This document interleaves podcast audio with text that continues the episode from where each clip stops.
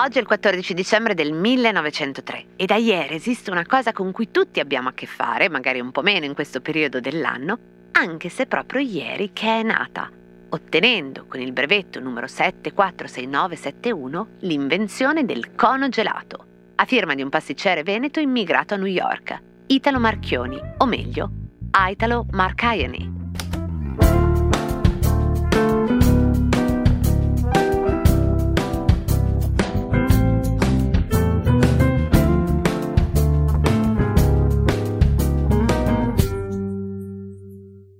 Mom deserves the best, and there's no better place to shop for Mother's Day than Whole Foods Market. They're your destination for unbeatable savings, from premium gifts to show-stopping flowers and irresistible desserts. Start by saving 33% with Prime on all body care and candles. Then get a 15-stem bunch of tulips for just $9.99 each with Prime. Round out Mom's menu with festive rosé, irresistible berry chantilly cake, and more special treats. Come celebrate Mother's Day at Whole Foods Market. Cosa c'entra il cono gelato con i wafer? Lo so che non è proprio un argomento da affrontare con questo gelo, ma d'altra parte è anche il più etimologicamente corretto. E comunque domani vi consolerò con qualcosa che scalda, promesso.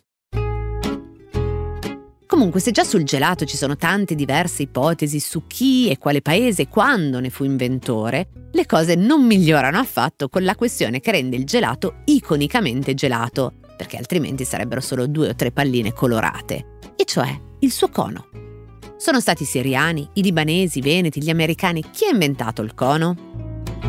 Come spesso accade nella storia, anche se il brevetto alla fine ha un nome, un cognome e un luogo di deposito, l'abbiamo già detto tante volte qua cosa c'entra, alle invenzioni si arriva in tanti e prendendo da tanti come in una specie di stratificazione di interventi per cui chi arriva dopo in qualche modo beneficia di quello che è stato fatto prima e lo migliora. Il cono propriamente detto, cioè quello con la forma effettivamente di cono, infatti arriva solo dopo il brevetto di Marchioni, che è di fatto, in quel momento, una cialda a forma di tazzina, ma edibile, in wafer. Questa è la sua invenzione. Anche questa invenzione, tra l'altro, avrà un contenzioso in tribunale, perché pare che quella originaria per questa tazzina edibile fosse di un anno prima e fosse di un tale Antonio Valvona, e che un suo socio, un socio di Valvona e cugino di Italo, Frank Marcaioni, venendo meno peraltro a tutta la tradizione di famiglia italo-americana così come ce l'ha restituita la cinematografia, testimonierà in tribunale contro il suo proprio parente sostenendo che quello del cugino fosse un plagio, in realtà arrivando tardi perché ormai il successo commerciale aveva garantito a Italo Marchioni di aprire una fabbrica di conigelati nel New Jersey che avrà un successo così straordinario che quando Marchioni morirà nel 1954, il New York Times gli dedicherà un ricordo chiamandolo l'inventore del cono gelato e quindi se lo dice il New York Times.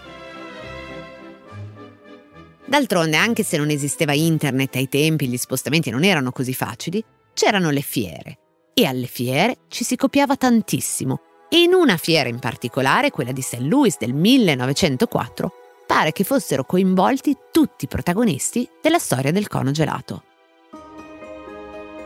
Secondo il The Dictionary of American Food and Drink di John Mariani, il cono vero e proprio arriverebbe per idea di un libanese.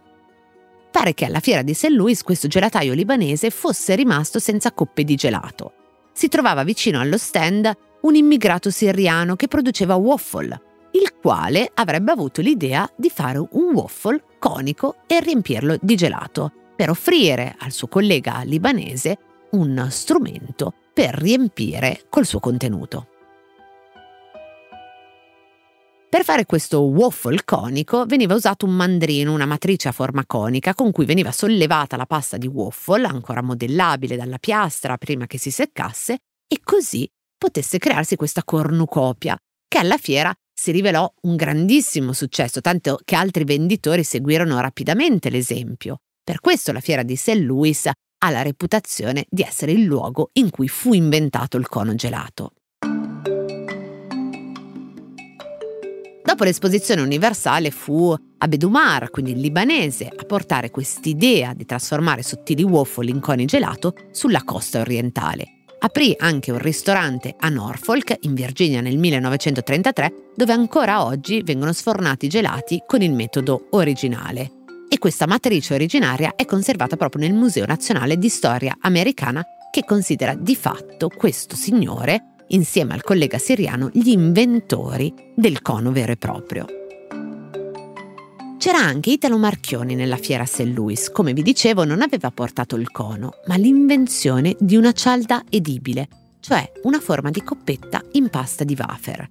Il suo contributo fondamentale nella stratificazione di interventi che portano all'invenzione del cono, come vi dicevo, si inserisce quindi nella storia per aver pensato a una coppetta che si può mangiare.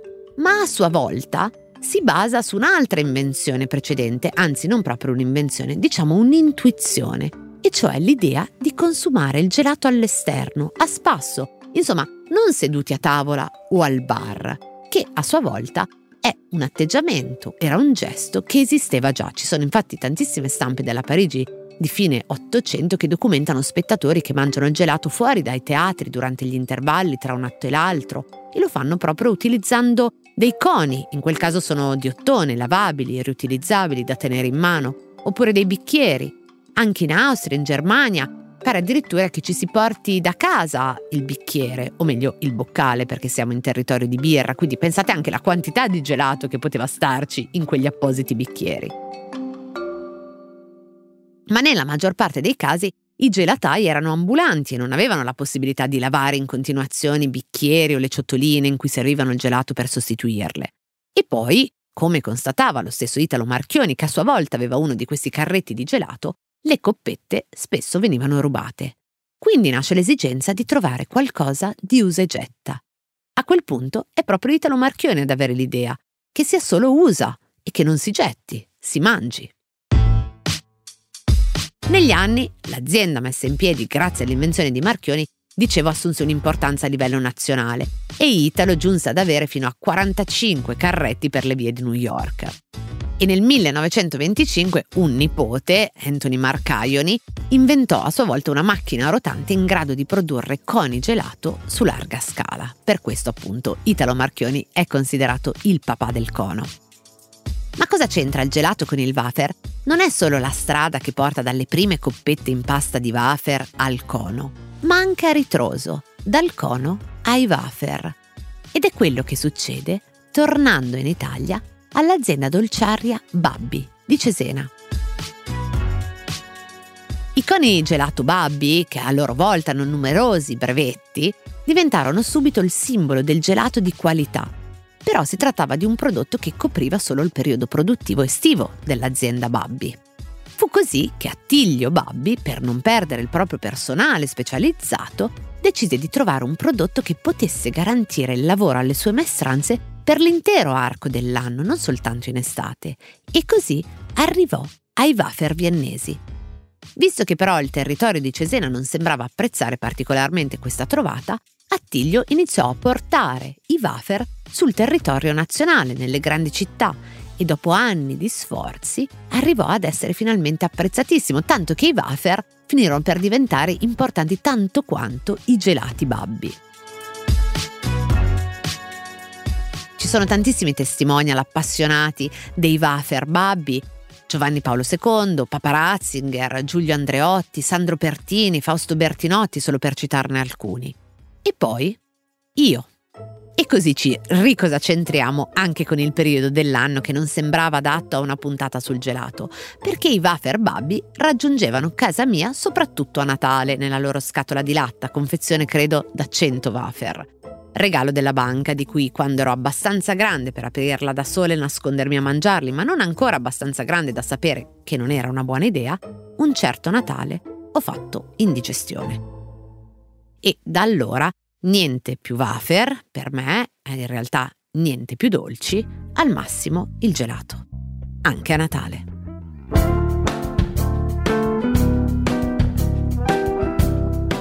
Cose arrivate da vari luoghi, epoche e situazioni. Sono sintomi, sono diagnosi e a volte sono soluzioni. Messe una accanto all'altra ci raccontano chi siamo.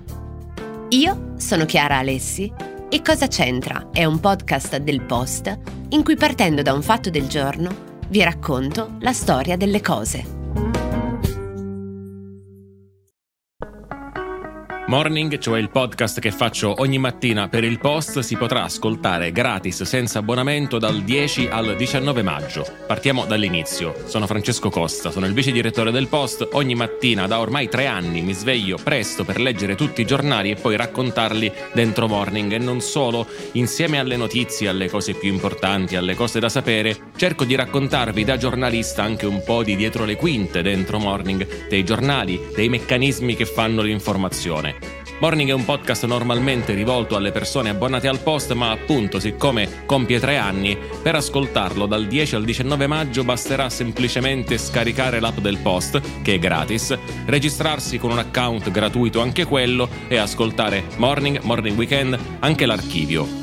Se volete, se siete curiosi, è una buona occasione per provare. Prometto che ascoltando Morning non vi mancheranno poi per tutta la giornata gli argomenti di discussione, prometto anche che non parlo sempre così veloce. A presto!